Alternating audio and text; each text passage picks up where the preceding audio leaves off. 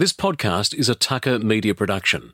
For more information, head to tuckermedia.com.au.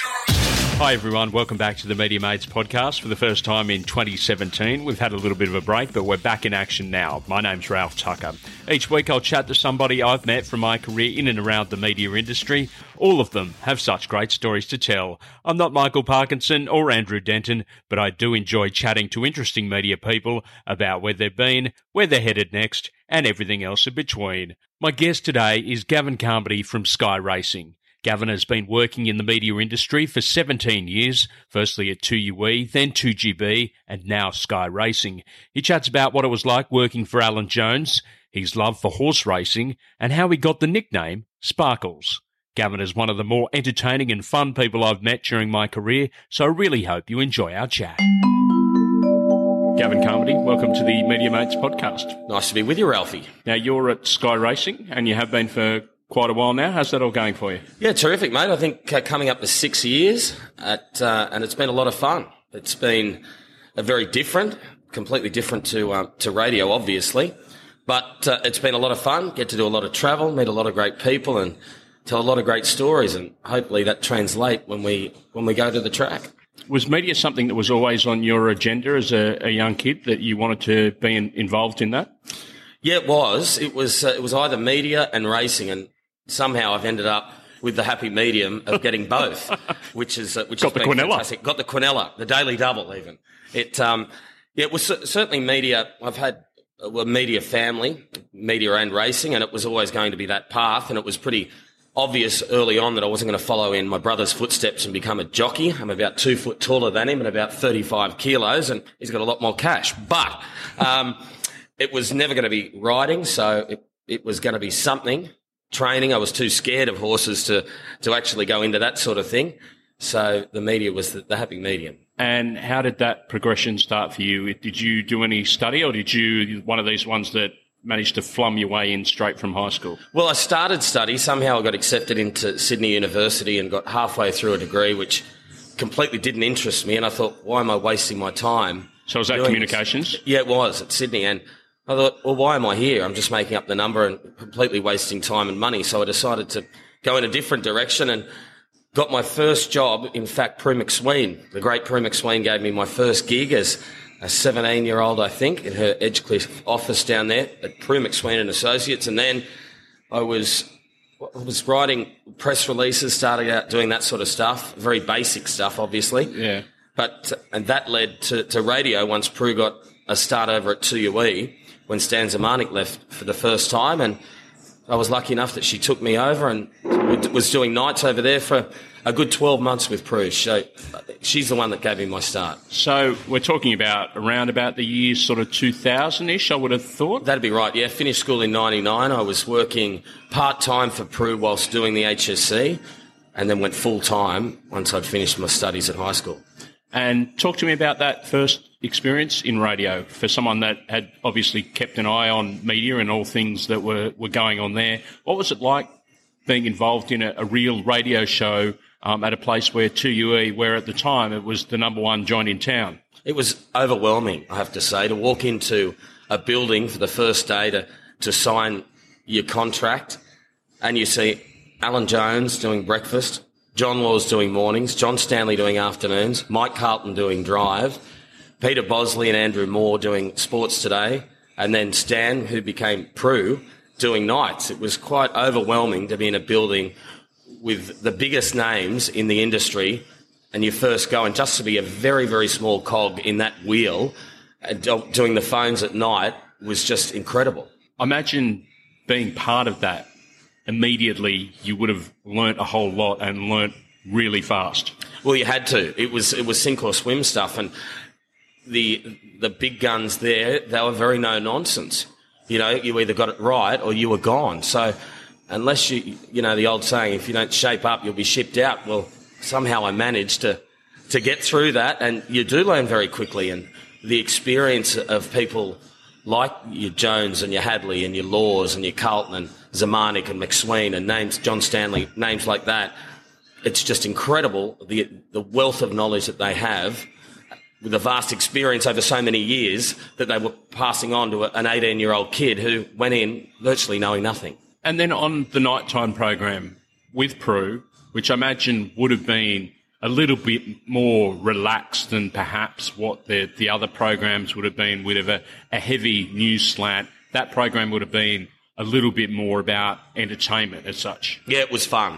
It was all about fun. And of course, she obviously canvassed the big issues of the day, but she did it in her own sort of style, her famous sort of no nonsense style. And it was a lot of fun. She had segments on that program like Karaoke Corner where you know, the listeners would ring up on a Friday night and do their best, belting out a tune with backing music and whatnot. And there was, uh, I remember once we had a night at the Kazi Club where she got all of the listeners there that had rung up and had belted these songs out over the 12 months and had a bit of a karaoke night with, with Kerry Ann was there as a, as a guest judge, the late Charlotte Dawson and Carlotta was there.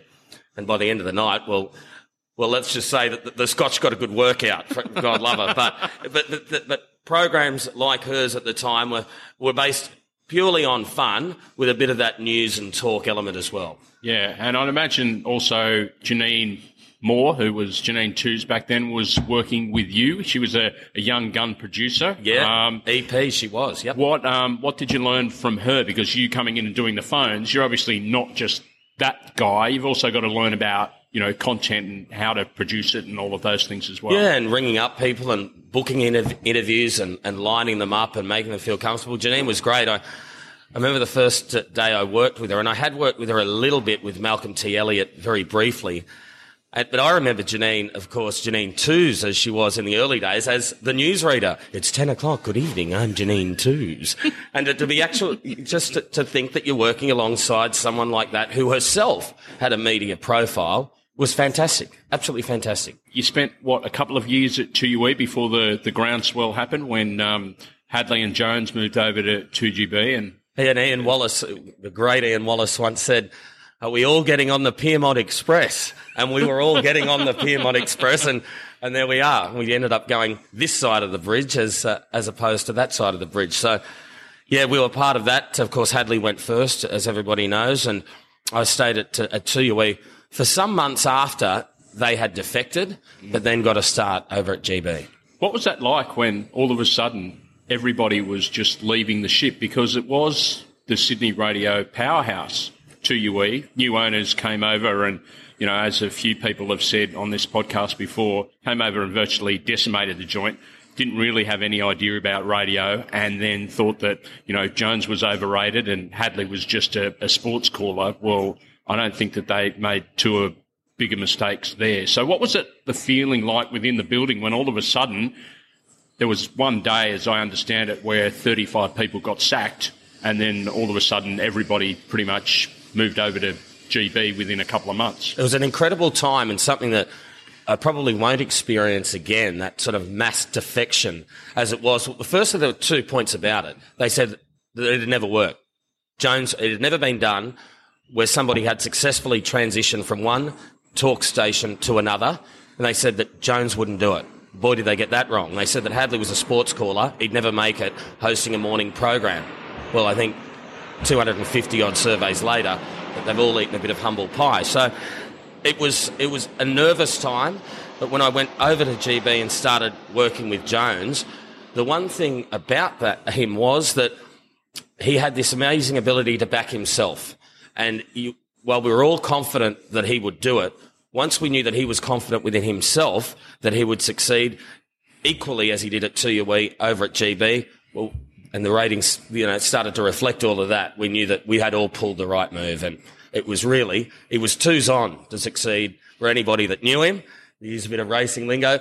Uh, the, the doubters, well, they had to shut up pretty quickly, didn't they? Your part of the, the cog initially was working with the two Murrays when Murray Wilton and, and Murray Olds were signed to be part of the nighttime format. That's where our paths first crossed in the fact that those guys and the sports department, namely me and Andrew Moore, were shunted to the 10th floor of the luxurious uh, Sussex Street building that was 2GB before they moved on to, to, to Pyrmont. They were fun times, weren't they, working on that night show? Oh, they were great fun. They were great fun. And I'm sure that the boys won't mind saying that occasionally on a Friday in preparation for the very hard hitting program, which they regularly put out, we would quite often have a little heart starter at the Criterion just across the road to get the juices flowing. Mate, I believe that was called a production meeting. Yes, and it wasn't just on a Friday. I tell a lie, it was five days a week and it was every week.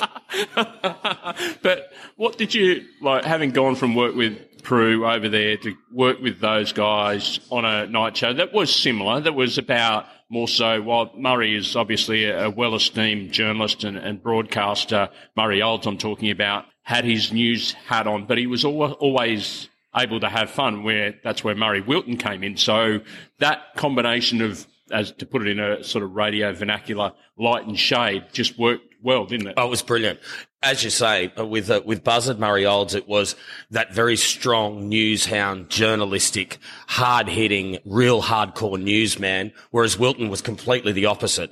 He was like the naughty uncle that you you know you, you had to try and tell not to drink too much at a family gathering. So they worked so well together because Buzzard would tackle the the big news of the day.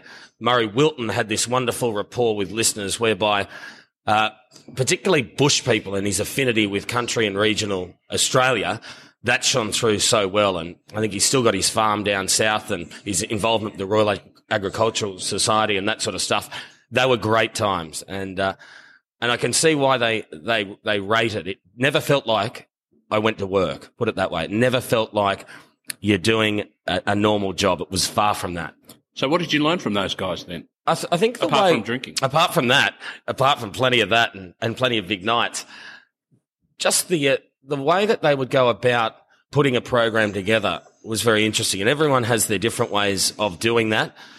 Uh, Buzzard would very much be editorial based, whereas Murray Wilton was was a much more uh, light and shade. It was they were very very different. The way that they would put their programs together was was fascinating. The way all of those guys and girls put their programs together was fascinating. But above all, the idea, particularly on that program, was to have fun. And boy, did we have a lot of that. Then, of course, the call came for you to go to the other end of the day and work on the the Jones program, the Alan Jones Breakfast program, which by that stage had cemented itself back at number. I think it only took one survey to get back to number. It was immediate. One. Yep. And then for you to be part of that, I think you switched with your cousin on roles because Gemma Sapwell was on the Jones program as a researcher or something of that equivalent. Yep. And then she went to Two Murrays and then you went into to breakfast. What was that like to go on that program, which was such a, and still remains to this day, a, a Sydney radio institution?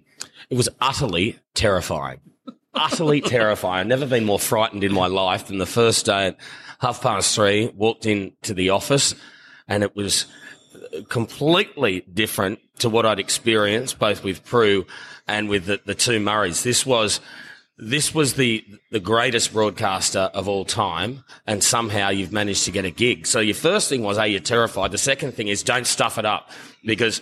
Well, would like with a lot of these guys, but, but Jones particularly, there's just no room for error. So you do learn very, very quickly and you learn to become a perfectionist, much like he is. Obviously not his caliber, in his caliber, in his league, but you got absolutely dirty on yourself if you made a mistake. If there was a slight thing like a comma in the wrong place or an oblique in the wrong place or any sort of punctuation error, you were absolutely so hard on yourself because you wanted to get it absolutely right so that whatever you might have written that went to air was, was perfect in everything that we did. That's Group One territory, right there, isn't right it? there. Well, I went from a, a Class B at Jerilderie at a picnic meeting to a Group One at Flemington. That was probably the the the the, uh, the translation. And Jones obviously, and still does, just has this great team around him. Many of and the, very loyal. Many of the staff that, are, like you say, have been with him for 25 years, yep. which is a long time in any job and more particularly in media. And doing those hours as well. Like you're getting up in the middle of the night and you're on, you have to be on your game from the minute that you walk in the door. And Jones's staff, Alan's staff are fiercely loyal And I, I was there 10 years. First week I was there, I thought I'm not going to last six months here. I'll get turfed out the door. But I had no intention of leaving in the 10 years that I was there because I loved it. You thrive under that pressure and in that atmosphere and surrounded by people uh, that have been in the game for so long. Paul Christensen, of course, legendary for being with Alan almost from the get-go, minus only a couple of years. He's been there uh, nearly all of the 30 years, which is incredible. People like Bryony, Bowman, who's been with Alan for years. Lyndall Sutton was with Alan for years. Tonya Taylor was there for years. They all stick around. Neve Kenny came and went, but for a lot of years. They're fiercely loyal. As the 1232 Qantas jet goes above here, uh, I thought I'd be on it a week after starting with Jones. I thought I'd be on a plane somewhere a long way away. Somehow we managed, Ralph, to stick it out. So, how did you cope with those hours? A lot of people struggle with it because, as you said, it's not an early start. It's the middle of the night. There's the expectation that goes along with working with somebody like Alan, like you said, is a complete and utter perfectionist. So how did you deal with, with that situation, having to get up so early for work? Because it does burn a lot of people out. It certainly does. And yeah, it's, it's very different. It's uh, one thing about it is that you never get used to it you never get used to it. And that constant feeling of fatigue, even on weekends when you weren't working, was always there. And it's very difficult to go to bed early knowing you've got to get up early because quite often, as everyone, the Sunday night, the Sunday night was horrendous, and you'd go to bed and you think, oh, six hours to go, and then you'd find you'd sit there looking at the clock and you're like, no, I've got to get to sleep now because I've only got five and a half hours. Then I've got to be up and who have we got on the program today, and what have I got to write and God, I'm going to be off my game and this sort of stuff. So your mind was constantly revolving and thoughts were going around your mind, particularly Sunday nights were the worst. But I guess in answer to your question, your body never gets used to it, but you just learn to deal with it. And afternoon naps became a necessity and, and all that sort of stuff. So you were a napper because there's, there's two schools of thought. There's like push through, do the whole day, go to bed early, or there's the nap and then go to bed a little bit later and then, you know. It's kind um, of a, um, lo- a lot of like a lot of life. You take what you can get when you can get it. So if there were the opportunity to grab an hour or so in the afternoon was there, you'd grab it, you know, you'd grab that opportunity because uh, there was never any such thing as a good constant night's sleep, knowing that at 10 past three, there was going to be alarm, an alarm half a foot away from your head going off its dial. Your role within the show, when the show was actually on, was to be the call screener or basically answering the, the phones. Alan having the, the loyal listenership that he has, you would have had to have been able to be very capable in that position because not only are you, you looking to get people to air quickly, but you also don't want to be rude at the same time. So how did you find that balance to be like a receptionist for the program? Yeah. One of a better term. Yeah. It, um, again, like with most things, you, you had to very quickly get to know your listenership or Alan's listenership. And you obviously had your regular callers and whatnot. And one thing that I did become very good at very quickly was typing. The information had to get on the screen immediately.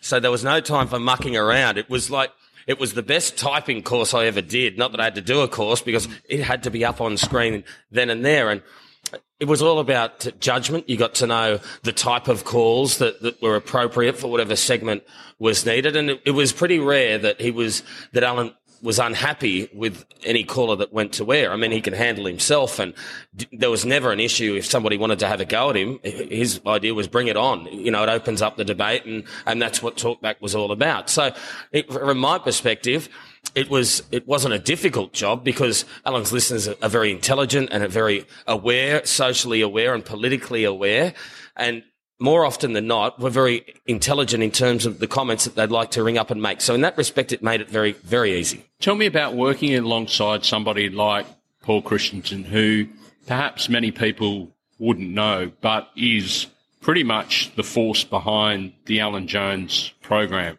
meticulous in his approach to everything that he does. What was it like working with somebody like that? I mean, the jokes were going around that he would arrive at the exact second every single uh, day. Oh, they He'd weren't jokes. it was routine and yeah. regimented with military precision. Yep. Military precision. The wardrobe was set to go. It was all everything. It, Paul's amazing, amazing, very stoic, very loyal.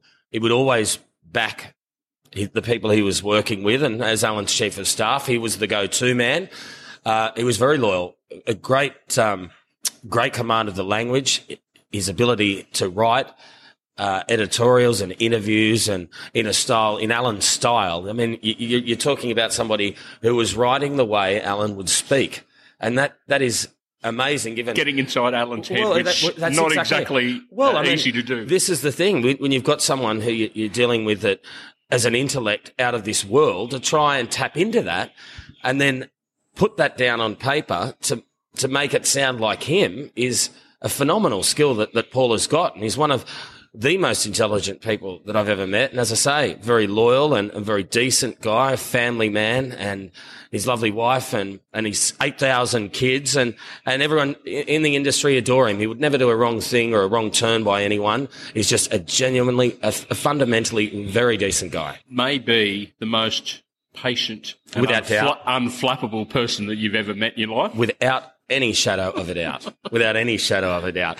And when the proverbial would hit the fan, and occasionally it did, Paul was there as a great mediator and would always get everyone to see a little bit of reason, even when tempers sometimes, occasionally, I know you might find this shocking, when tempers might actually flare every now and again. Sometimes they You're working in radio when things are in a high pressure environment, there's breaking news and all that kind of thing. So how important is it to have somebody there that's pretty much like the the traffic cop, if you like, to the calming of, influence? Yeah. Absolutely, it's so important because all of a sudden you have a, a, a, staff. If you had a staff full of people that would go off their head and whatnot, it'd be anarchy. It'd be out and out war. You definitely need that person that mediator type role who could see sense and reason. And when the proverbial did hit the fan, he was there to get everyone back on track. And, and in that respect and so many others, he just does it better than anyone. Let's talk about Alan and what he does outside radio. You probably know him better than most, that inner circle that worked on that program for so many years. There's a lot of stuff that gets unseen, isn't it? More than more than you could comprehend. More than you could comprehend. And the the stories and he is legendary in terms of particularly his correspondence, which is so important to him and people find that and you know a little bit different, but it, for him, it was very much an old school way of dealing with his listeners. And the number of letters that, that he would often get, people that were in desperate trouble that had absolutely nowhere to go and governments were useless and local members and politicians were useless and charitable organisations sometimes turned their back on them. It would be him and quite often money would be coming out of his own pocket. He was seeking, would often seek or never seek any kudos whatsoever, just a simple word of thanks is, uh, is all he did. And a lot of the stuff and many millions of dollars, I can tell you, that he, he gave in terms of the actual currency and in terms of his time in fundraising and whatnot that would go often largely unspoken about or unsaid. And that's the way he wanted it, which was testament to the generosity and the, the charitable nature of the man. What makes the program so good that he does every morning and has done for close to 30 years? I mean, if you, you, you look at it, I don't think there's been a, a broadcaster, and I spoke to Andrew Moore about this, that has got an interest or just an approach to so many different areas of life. So he's heavily into like the arts. He's heavily into sport. He's politics. He's, there's just that vast array of, of subjects that he can broach and will be able to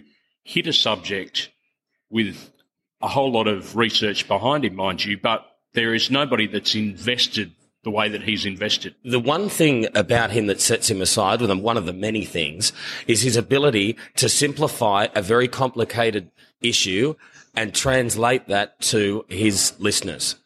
Uh, the most complex of political, economic, or whatever it might be scenarios and his ability to break it down and put it in layman's language that his listenership could understand. And then comes the opinion on top of that is so unique the mind of the man when you, and you talk about he, he could tell you every Melbourne Cup winner and place getter and what weight they carried for the last 57 or 58 years without fail. And we'd often, I'd say 87, he'd say Kensei, Lesbridge, Larry Olsen, rails run, took the rails run, you know, things like that to the, to the art, to politics. Yep. Uh, to, to, social issues, to economic issues, to world politics. It doesn't end just in Australia. He's got such a unique insight into British politics, American politics, and African politics as well, and and he, the many crusades that he's gone on against uh, world leaders. You know, his ability to break down complicated issues and make it simple and put them in layman's language for his listeners is one of the great many strengths that he possesses. How long do you think he can keep going for? Oh, there'll be no stopping him. There'll be no stopping him. And for the last uh, good 10 years, every time contract time is up, out they come oh well, this will be this will be Jones's last. He won't sign again, and he just keeps on signing. Because why? Why wouldn't he? Why wouldn't he? He's got such a pivotal role to play in in society, and his listeners would be devastated. His mind is as sharp as it was 25 years or 30 years ago, and he still enjoys it, and he still thrives on it, and he loves it. He'd miss his listeners. They're very important to him. The health issues have obviously been a, a problem over the last few years for him, where he's sort of had numerous things that have sort of gone on that have sort of slowed him down a little bit, and he's had to slow himself down a little bit in terms of all of the extracurricular activities that he was doing in terms of charity stuff, and also to combine that with the the radio program, just to watch and just have a look at his diary probably 15 years ago would have just been ridiculous surviving on like you know three hours sleep a night and, and then... people think that that's rubbish ralph that that didn't happen. Oh, no, no. it did happen. It did happen. And quite often he would leave a fundraiser at midnight and get an hour's sleep and then come into work and prepare for the program. And that wouldn't just happen once a month. That'd be four nights a week. That'd be four nights a week on top of weekends flying into state and overseas to do much of the same thing. He spent a lot of time in airports and on aeroplanes going to and from fundraiser. The, the, the point about Alan is nothing ever ended when the microphone was turned, turned off. Yeah. In fact, that when the microphone was on was probably the easiest part of his day, given what he had to do then for the next 15 hours or 16 hours after he came off air. We spoke about Paul Christensen there. There are a number of other people behind the scenes that, that make that show work because anyone that's sort of been around radio or been around 2GB in particular over the last sort of 15 years or 2G, 2UE before that, the amount, as you said before, the correspondence, it's unexplainable. Like it, it, it would be literally two of those great big Australia Post buckets every morning filled with letters, hundreds and hundreds. And that was before email came in. And when email came in, it was just sent into a different stratosphere. And uh, uh, when I mentioned some of the, the long term, just getting back to that, and loyal staff, like Ross Geddes has been with, with Alan for well over 20 years. Well over 20 years. He's the studio producer or panel operator, as they used to call as him. As they used to call him. And that's right. He was the one that was, was sitting there three feet from Alan every morning. So if you talk about that program being sometimes a pressure cooker type situation, he was right there at, at the front of it you know, and, and the late Lyndall Sutton was, had, was well renowned for having the greatest co- book of contacts 100%. on the planet. On the planet. And it was incredible. Had everybody's phone number. Everybody. You name it, Lyndall had it. Lyndall had it. She it was, was actually quite a compliment, I must say. It's just like Lyndall must have exhausted all of her chase to, to find, I can't even remember, but I remember getting a call on a, a, Sunday night when I was producing a sports show, and Lyndall rang up asking me for the contact of somebody. So I took that as a compliment that I could find somebody that she didn't. Uh, that would have been very rare. that is a feather in your cap because if Lyndall didn't have the number, there were very few others that would have had it. So oh, give dear. yourself a rap because take a bow. Not too many numbers she didn't have in her contact book. Uh, and you know. Uh, uh the fact that these people stay with Alan as well is also a testament to yep the program and also what he does for them behind the scenes. Absolutely right. He's very generous with both his time and and everything else. And the the one thing you knew about Alan, and I still do, if I was in trouble and I picked up the phone and rang him, not only would he answer, and I have done over the years, when situations arise where you, you find yourself needing either some advice or whatnot, he's the first one there, fiercely loyal, fiercely loyal, and he never loses. You never lose that with Alan. That that friendship and that mentorship, and it's a testament to to the man and the generosity of the man that he was as grateful to us as we were to him. What do you say to the knockers? Because there's plenty of them out there. They've been around for years, haven't they? They've been, he just keeps defying them, doesn't he? The one thing I will say quite often is that of those people that are often very unfairly scarifying about Alan is they don't know him.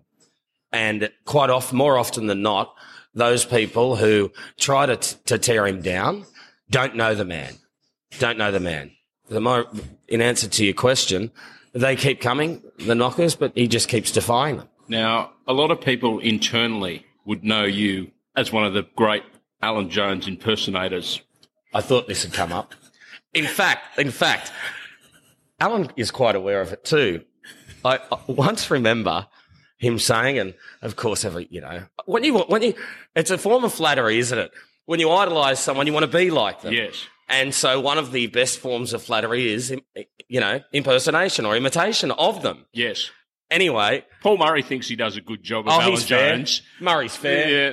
Billy Murray's Birmingham fair. thinks he's a good job. I Fair. like to, I, I've on occasion delved into the odd Alan, but you are, without doubt, the gold medalist. There's, there's no betting. The markets had already shut even before they'd opened. Yeah, Munsey's not having a bar of it. Munsey's not having a bar of it.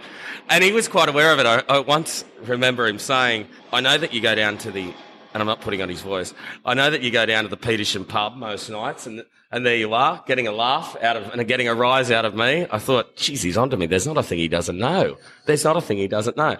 It's a lot of fun and, and he knows that as well, that it's, uh, that it's all in jest. As I say, it's a form of flattery. The more, Give us a bit of Banjo Paterson. I knew you'd put me on the spot like this.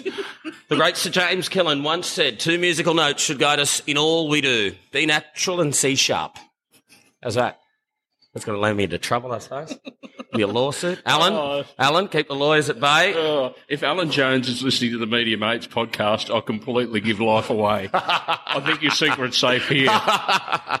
As you said earlier, um, you come from a racing family, so racing is very much in your blood. You got a taste of TV doing some segments for Sky News early on when you were still working for Alan. Was that something that you saw as a, a little entree to getting your way to eventually Sky Racing? How did that all sort of come about? It was quite amazing, and I haven't really told too many people this, and I don't think that Ian Ferguson will mind that I am sharing this story. But we were at a party one night, a Friday night leading into a spring carnival, would be eight or nine years ago, I guess. And anyway, as you do it at social gatherings, a couple of brewskis sort of kicked in, and I Talking just- yourself up? yeah, a couple of brewskis kicked in, and I thought, right. So over I went to Ferg, who of course runs Sky News and the news part of, of Sky News, and I remember saying to him, you know, 28 schooners under the belt, saying, "Oh, come on, Ferg, what's going on? You've got football people on Sky News talking about the spring carnival. It's ridiculous." I said, why don't you get someone on there that actually knows a bit? I said, you wouldn't have a racing person talking about football, so why have you got a football person talking about racing? To which Ferg, after a few beers later and probably quite taken aback at the front of this, this kid, said to me, right, well, you reckon you can do it? We'll get in there Friday. We'll put, we'll put you on. We'll see how you go. Sink or swim. And I thought, oh, righto. Thought nothing of it until the Thursday came around. He said, right, you'll be here tomorrow at four o'clock and you'll be on at six o'clock with Craig Norenbergs and we'll see how you go. In we went, terrified. And I thought, Ferg had this look that he wanted me, I think, to fail. Ferg, Ferg wanted me to fail. I think, not wanted me to fail, but thought, right, you upstart, we'll see what you've got. We'll see what you're made of. Anyway, as soon as the first question was asked, and obviously a racing question, well, it was, it was like an all-night chemist. They couldn't shut me up. So the rest of the day is history. I don't know whether any of it made sense, but the, to the, the average punter, I Oh. suppose it did, because Well, they, you- you they gave giving- me a gig after Oh, that. you were giving racing tips on the on the two Murrays, which were terrible.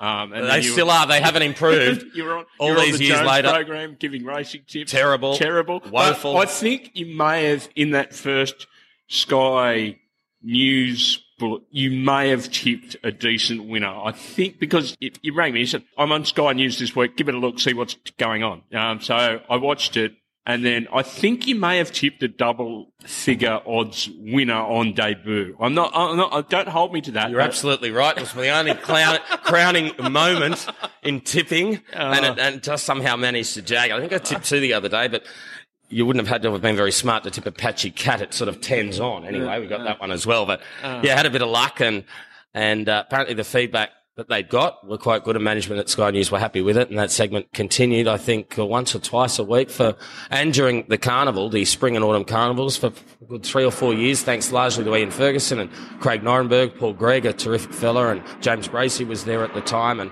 and all of those guys who were who were terrific and who I idolised in my own right as well. So, what was that like actually getting on TV to talk about something that you were so passionate about while still working with Alan at, at GB? It was very easy because of the subject matter.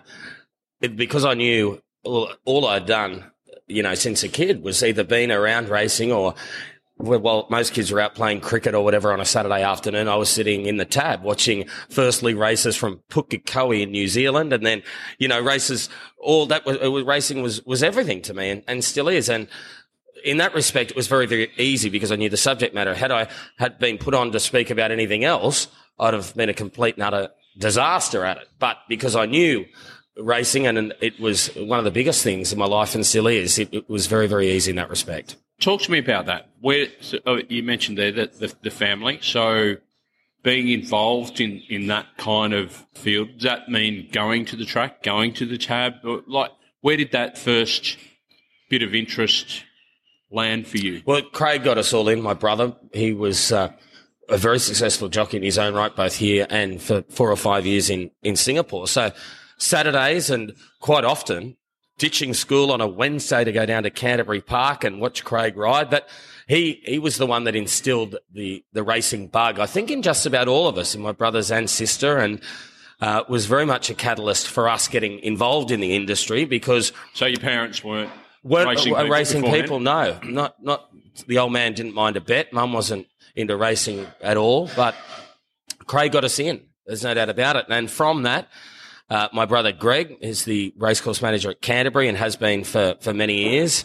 Got in the same way. It was that interest that, that Craig instilled in all of us and, uh, and the media as well. Um, my brother Robert, who loves a punt, he's the chief of staff at a current affair and has been for, has been at, at, uh, at ACCA for 20 years or something like that, but always with that very strong racing presence around all of us. Keeping that in mind and watching what your brother had to go through as a jockey, it's not necessarily an easy profession. People think that the, they look at the, the guys that are at the upper echelon and, and see them and they make millions of dollars each year because they're riding all of these winners around carnival time. But that's not necessarily the case, is it? Because there's hundreds of other jockeys around the country that really do it tough. So, what was it like watching someone firsthand that had to go through the process of having to waste to, to make rides and, and do all of those things. Yeah, it was it was incredibly difficult, and uh, there would only be Ralph a very very small percentage of jockeys who become very very wealthy out of riding. Uh, the vast majority of them still make a good living, but it's very very tough. Uh, not unlike breakfast radio, except we didn't have to waste on breakfast radio, but they're getting up and doing similar hours and they're going to the track at sort of four o'clock in the morning and working till 10. Sometimes they'll do barrier trials, go home, maybe get a quick hour's sleep, then go to the races and ride all day. Uh, the wasting and the dietary restrictions are out of this world. It would be on a Friday night when Craig was riding on Saturday, forget it. Dinner for him would be a bowl of lettuce and a carrot or something like that. Coffee a black coffee in the morning would be breakfast, and that was it. In between sitting in saunas and spas, and quite often would run around the block when he was training with Costa Zoo. It was a neighbour of his. Craig would strap, would wear four or five tracksuits and strap bricks to his hand to run uphill in order to sweat. He'd quite often go to the races wearing parka jackets and like looked like ski gear with the air conditioning on 38 degrees to try and get a last minute sweat out before you went out on the back of these half a ton animals. So, and then try and make a quid and hopefully ride a winner. So for, for anyone that thinks that it's an easy, lavish game and it's a matter of turning up, have got it completely wrong because only a very small percentage are in that bracket whereby they make a lot of money and such is their skill, they don't have to, to work as hard and, and waste as hard as people that aren't quite haven't haven't crossed that bridge into the elite sort of category. I'd imagine you'd have a different perspective on the work that you do right now, but even before that, uh, jockeys that get crucified for not riding as perhaps the punter who's got his hard earned on it. He might have wasted his rent money for the week on a on a certain horse because the jockey didn't take the, the right option in a particular race. I mean, you're talking about beasts of over half a ton they're, they're, they're racing at 60 k's an hour. They've got split second to make a decision. And that's the key. It's a split second in which to take the inside run, persevere and wait to go to try and extricate into the clear on the outside, and sometimes, and we've all been guilty of it, of bagging jockeys, and, and that's very easy to do when you're talking through your kick. They're very easy to do. They're heroes one minute when they when they get they pull the right rein, so to speak, and they're villains the next when they perhaps get it a little bit sort of wrong. So, but that's the nature of the industry and the nature of the punt, I suppose. Let's talk about the transition to television. The opportunity came up for you to go to Sky Racing. You were there as a on a casual basis for a little while before you took on the, the role full time. Was that a difficult decision for you to make, or was it something that once you had the taste of it, you felt comfortable in it, and then you could pursue it as a, a full time option for yourself? Yeah, definitely. And and it was and one one thing I will say about that is that when the opportunity came up, and Alan was absolutely terrific in that that twelve or eighteen months when I was doing sometimes working till midnight at Sky and then back in at 3.30 in the morning or 4 o'clock in the morning to start work with him. He would quite often sit at home and make notes for me on my presentation and on my performance and critique it. And whilst uh, the guys at Sky and management there did a similar thing, it was it was certainly Alan's advice in particularly presentation and your ability to communicate that was was just so crucial and essential. And I'm very very grateful that he did that because it's something that not too many people starting out in TV get the opportunity to go to somebody like him to sound out advice and not only go to him, him being more than obliging in, in giving his time to, to helping you progress and to helping you, to help you become better at what you do. So for that, I'm very grateful. So talk to me about that. Being behind the scenes guy with Alan to being front and centre on a, um, a coverage like Sky Racing, where you've got to know your stuff and you've got to be able to communicate and you've got to be able to do it in a really succinct manner because the next race is only 20 or 30 seconds away. How do you do that? It's, it's quite amazing and it's a skill that, that you pick up as you go along.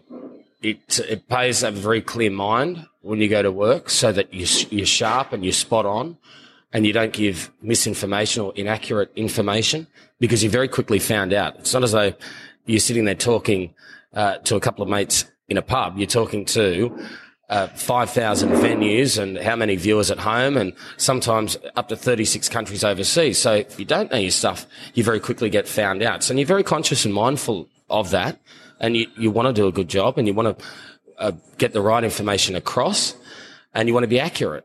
So it's a skill that I think you pick up along the way but as I say, just in repeating myself, if if you don't know, you'll get viewers offside very quickly and they won't have a bar of you. So you always try and, and be honest and forthright and be accurate above all. In terms of television, the one thing I noticed the difference was having done a little bit was that the, the team is so much bigger than in radio. Sometimes you're pretty much a one man band in what you have to do, but whereas in television, you've got like a whole lot of other people in the room. You're the presenter and you've got to take advice or you've got to take information from these different people that are scattered all around in a in a control room situation.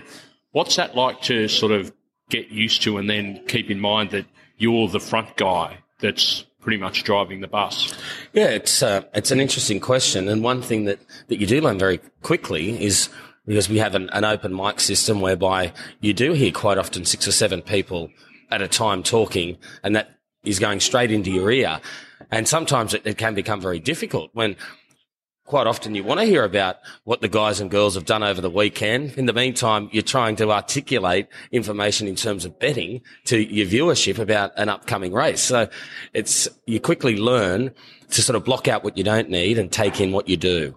And that becomes easier with time. At first it was, it was very difficult having never been in a situation like that where you have to hear six or seven people and then you filter in and filter out what you do need and process what you don't and, and all of that sort of stuff. And then still try and maintain some sort of fluency on air is difficult but it does get it does get easier and it becomes second nature. Having that knowledge behind you and that preparation obviously is really important because in any one day you could be talking about races that are in Mornington and then there's ones at, at Wyong and then there's other horses that are on the, the Sunshine Coast and then in New Zealand and all all the rest of it. How much time would you put into actually doing I guess, the form for all of those races so that at least you give some credibility and it's not horse number four, you know, Billy Bloggs racing at whatever, because that to me, you don't give any insight or you're just giving price fluctuations. Yeah, you know? that's right. And I guess the, the thing about that is when you love the game, you're always watching it. You're always, and if you're not watching it, you're looking at results and you're looking at nominations and then the weights come out and then the acceptances come out and you think, hang on, well, Daniel Northey's riding at, at Tamworth today and then he's at, at Moruya the next day. And and then you think, well, and then he rode a winner at Scone three days before that.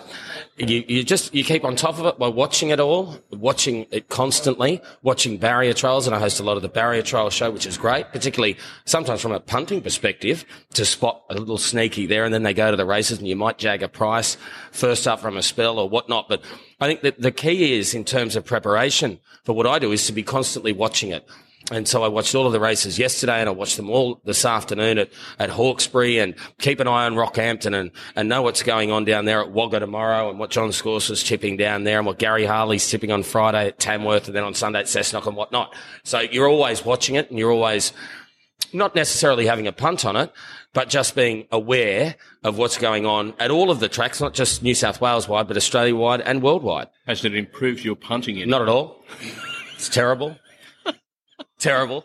And and the thing about well, one thing I will say, Ralph, oh, about, Oh, this is like, about it's working like at, in, be, to me. Oh, and one thing I- about I- working at Skyride is that I don't really punt all that much now because you get to the point where you're watching it so much. I guess you'd liken it to working at McDonald's. You might love a quarter pounder, but do five shifts a week though, and the last thing you want to do is eat a quarter pounder type thing. So Yeah. it, it does get to that point. But in terms of the punt, I do love to go. When I'm at the races, I typically don't have a bet. Of course, we're allowed to, but I t- typically don't. Some of the boys do, some don't.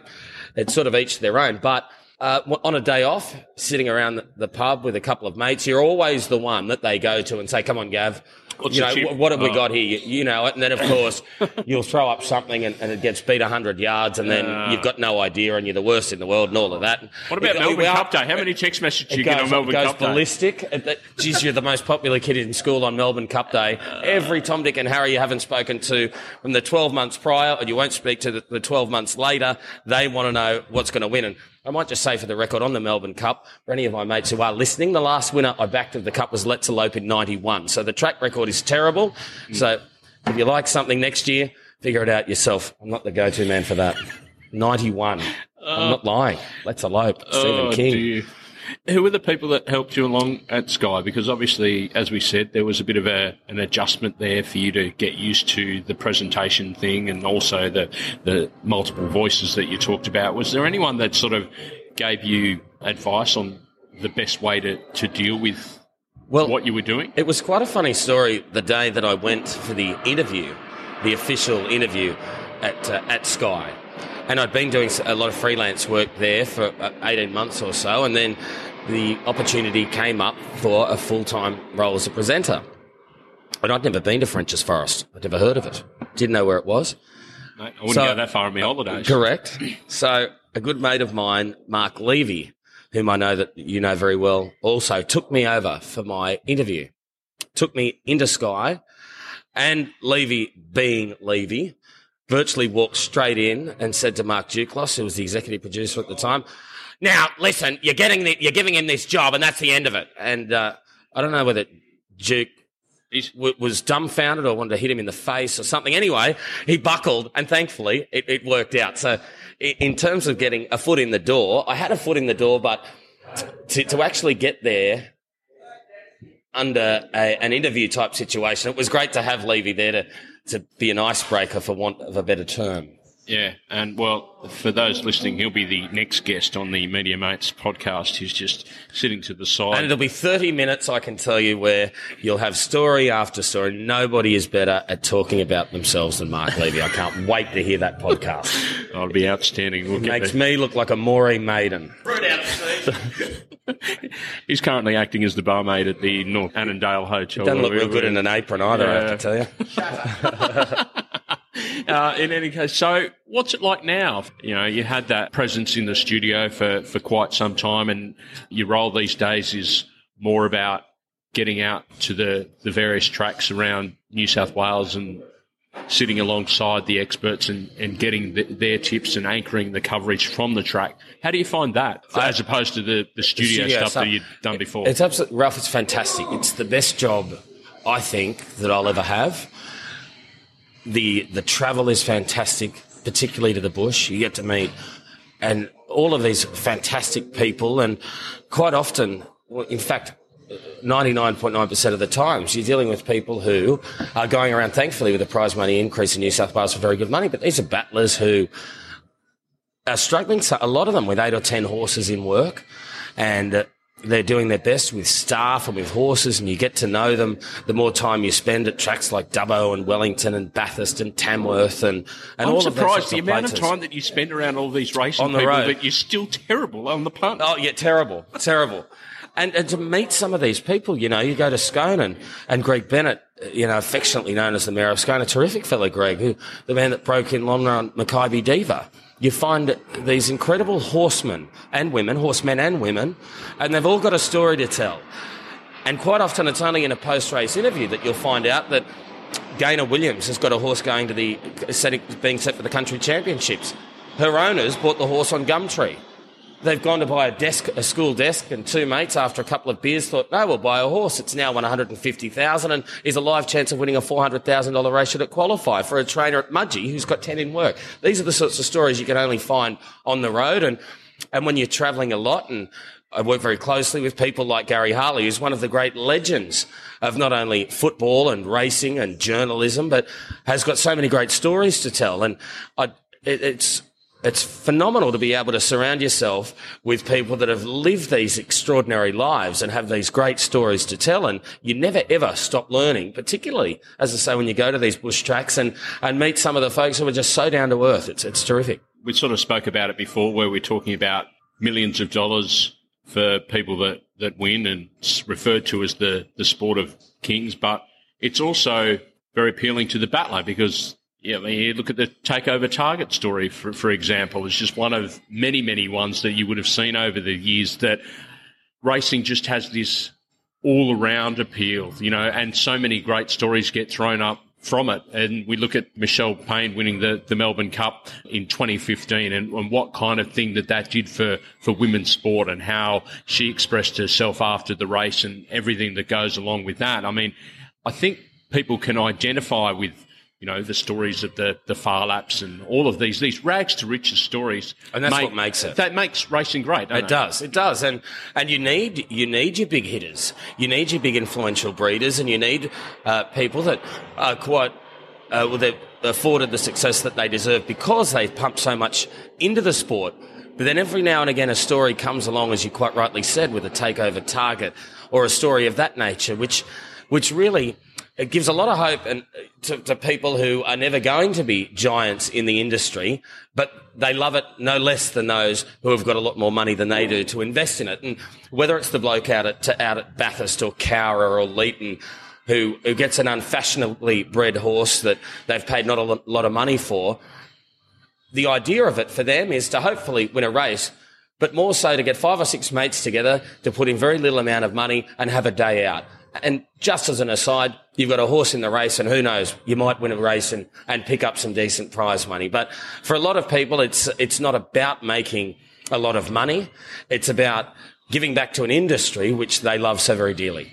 Well, so the thing about it is, is like, there's so many, we've just sort of seen what money has transpired at the Magic Millions, and people could spend millions of dollars on a horse. And it may not even make it to the track. Well, Whereas, that, like, success, you know, you right. could spend fifteen hundred on a horse, and it could, you know, win a few Group One races if you're lucky. It's it's all about luck and opportunity, and I guess that's the whole theme with gambling and everything that goes along with it. It's it's got that element of of risk and reward. absolutely spot on. And you know, quite, quite often there's uh, stories are legendary of horses that that have been you know gone under the hammer for well over a million dollars and and wouldn't run out of sight on a dark night. And then you get a horse like Intergaze, a seven or eight time Group One winner who they paid fifteen thousand for and won point six million.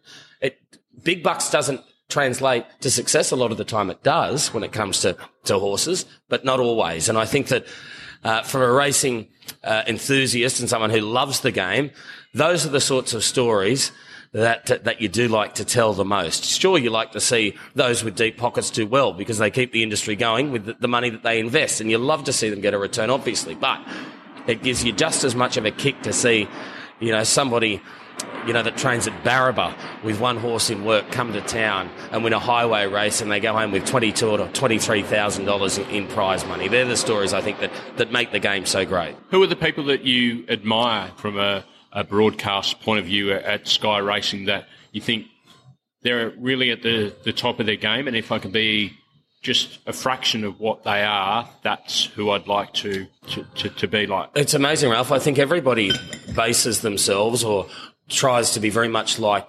their idols, people that they look up to and who are at the you know the top of their game. I don't think there has ever been a a, host, a, a, studio host, or in fact a, an on track host who is in the league of the caliber of Greg Radley. He's just head and shoulders above everybody else, and it's he had that background at, at 2KY for many many years, and uh, obviously print journalism and all of that.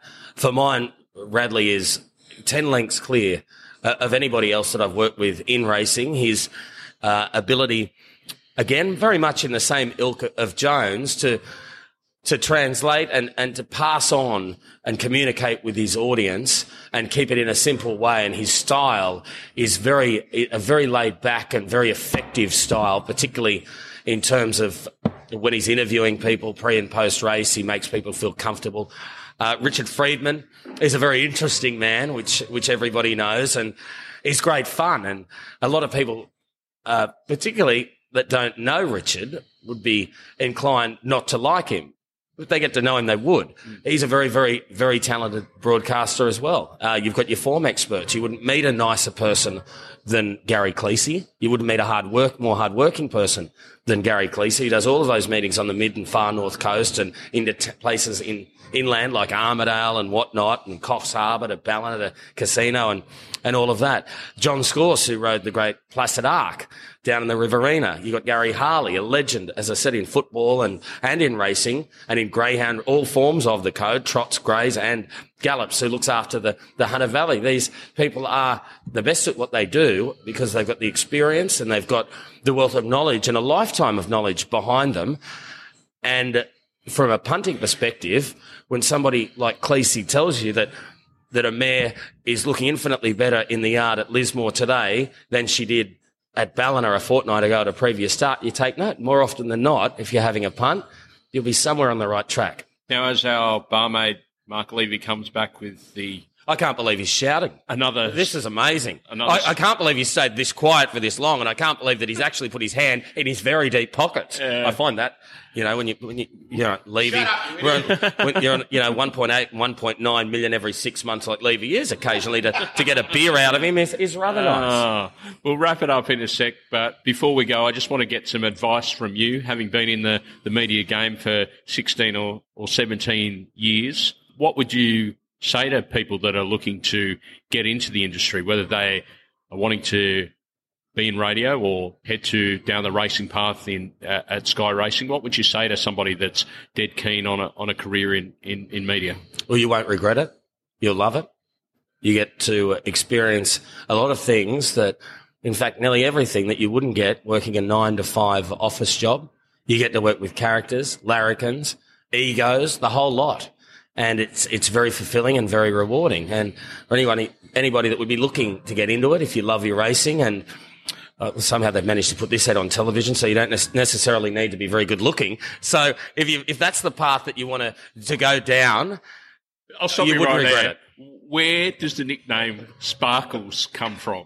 I had a feeling before, this might before we before we continue that great advice that you were giving. We'll get back to that in a second, but uh, it's actually written here in my notes. Where did the, the, nickname Sparkles come from? That uh, that came about probably about five years ago. A Saturday morning, it might have been Victoria Derby Day. The makeup lady had called in sick, so it was a case of DIY makeup, and of course I'd well, never done it. And with a head like this, sometimes you need a little bit more than others who Having might be a little that, bit better looking. Bring along your own kit today because Just you thought it might have been on TV. Might have thought, yeah. Preparation's everything. Anyway, so I've opened up Victoria Derby Day, having DIY, put the put the face on and whatnot. So I've sat in the chair, they've rolled the opener. Welcome to Victoria Derby Day. I've come on camera and I've said, hello and welcome to race day here on Sky Racing. This is Victoria Derby Day. Well, with that, I hear this screech in my ear coming from the control room from Brad Adam, who was the executive producer at the time, and Catherine Jones, who was uh, underneath. She was an, an, executive there as well. I'm thinking, what is going on? They're like, get him off, get him off, get him off. I'm thinking, what is going? On? What have I said? Have I sworn? Or what's going on? Throw to an ad break. Brad's person in the studio. What are you doing? It was a little bit more colourful than that, I have to tell you. I said, I've got no idea what you mean. He said, who has done your makeup? And I said, well, I had to do it this morning. And he said, mate, what have you got on your lips? And I said, well, the stuff that w- they put on. Mate, how much have you got on? And I said, well, I don't know. I sort of watched the, the nice makeup lady do it. It's an inch thick and it's sparkling. For God's sake, get it off. Anyway, I never made that mistake again, but Sparkles was born after that because, yeah, apparently it was a little bit over the top. And here's me. I always thought that it was the sparkle in your eye that was the, the, the dead giveaway. Maybe I should have gone with that. but the, the, no, let the truth be told, I will never ever be a makeup artist, nor no. would I want to. All right. Be. Well, getting back to the advice. So, what should people actually do if they're they're keen? Should they write letters? Should they ring up? Should they do work experience? Should they work for free? What What's your uh, advice when it comes to that kind of stuff? All of that. Be persistent. Don't give up.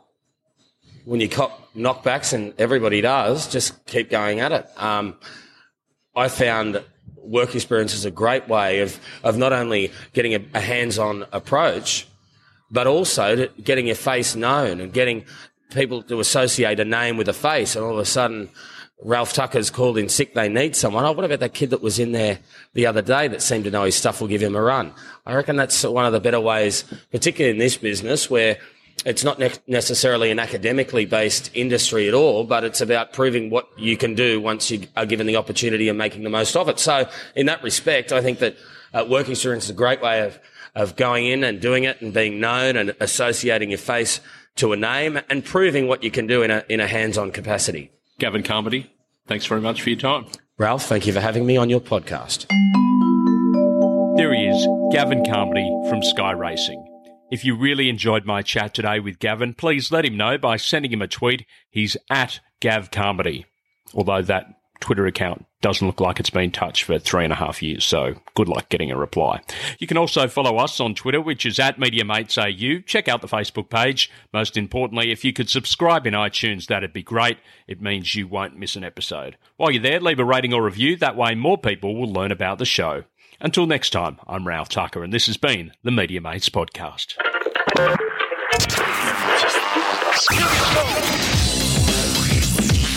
Media Mates Podcast.